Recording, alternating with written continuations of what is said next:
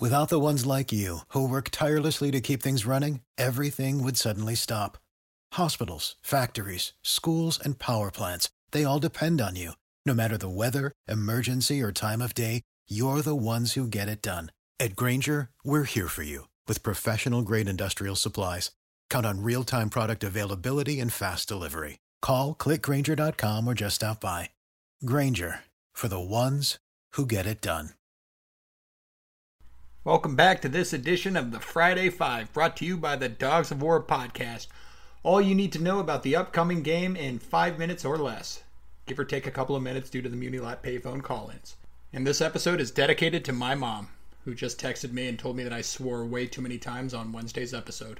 Too many F bombs. I'm sorry, Mom. I was excited. I'm freaking sorry. I love you. Go Browns. Let's get into it. Let's start with injuries because why not? It seems to be a popular theme for all teams in 2020. The Titans lost starting left tackle Taylor Lewan in October of this year with an ACL injury. His replacement, Tyson Sambrailo, went down against the Titans' overtime victory against the Ravens. Shout out to the Titans for beating the Ravens.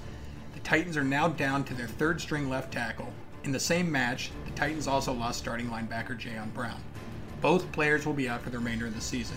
These injuries did not seem to slow the Titans as they absolutely massacred the Colts 45 26 last Sunday. Our in depth analysis concludes that this can be attributed to the dominance of Derrick Henry, who put up 178 yards and three rushing touchdowns against the Colts. Henry leads the league in both rush attempts, 256, and rushing yards, 1,257. Well, if I was 6'3, 238 pounds, jacked, fast, and athletic, I'd probably be sweet at running back too. So expect to see the Titans continue pounding the run against the banged up Cleveland defense. Now let's get into the Browns injuries. Starting safety and badass Ronnie Harrison went down early Sunday against the Jaguars with a shoulder injury. He's expected to be out four weeks. Four weeks, not four weeks, but same thing. Please God, let him come back in the playoffs. Knock on wood. The Browns are still missing Denzel Ward with his freak calf strain injury thing, and he will not be playing against the Titans either. However, it looks like Denzel is week to week. On the happier side of things, Myles Garrett is back, baby. Garrett beat COVID 19, is back with the team, and will hopefully continue being himself against the Titans. Despite missing two games, Myles Garrett is still third in the league with sacks, totaling 9.5. Though he may not have spent Thanksgiving the way he wanted to, let's hope that on Sunday he's ready to feast. Sick line by me. Shout out to Andrew Sendejo for his critical pass breakup on a two point conversion on Sunday. A depleted Browns defense is going to need all the help it can get against Derrick Henry and the Titans on Sunday. On the offensive side of the ball, expect to see Nick Chubb and Kareem Hunt, aka the Double Dragon, aka Chunt, to keep on the ground attack. Chubb put up 144 yards and a tutty against the Jags. The Titans rank 14th overall in rush defense, defending yards per carry. Whatever, it's middle of the road. So expect to see Mr. Chubb and Mr. Hunt to be running and on to Baker Mayfield. Finally got to throw the ball in not comically terrible weather Sunday's game against the Jags. Put up a passer rating of 116, threw for 258 yards and two touchdowns. While the Browns will focus their energy on the ground, expect to see Mr. Mayfield start to let it rip, assuming the weather holds up. So let's talk weather. The Sunday Dogs of War weather forecast for Nashville is showing partly cloudy, high of 47 degrees, and 4 mile per hour wind. Compared to the last home stretch for the Browns, that should seem like Maui. Who likes to gamble? I sure don't because I'm terrible at it and the games are stressful enough. But as of this Thursday evening, the Browns are five and a half point underdogs against the Titans. Do with that information what you will. Again, I hate gambling.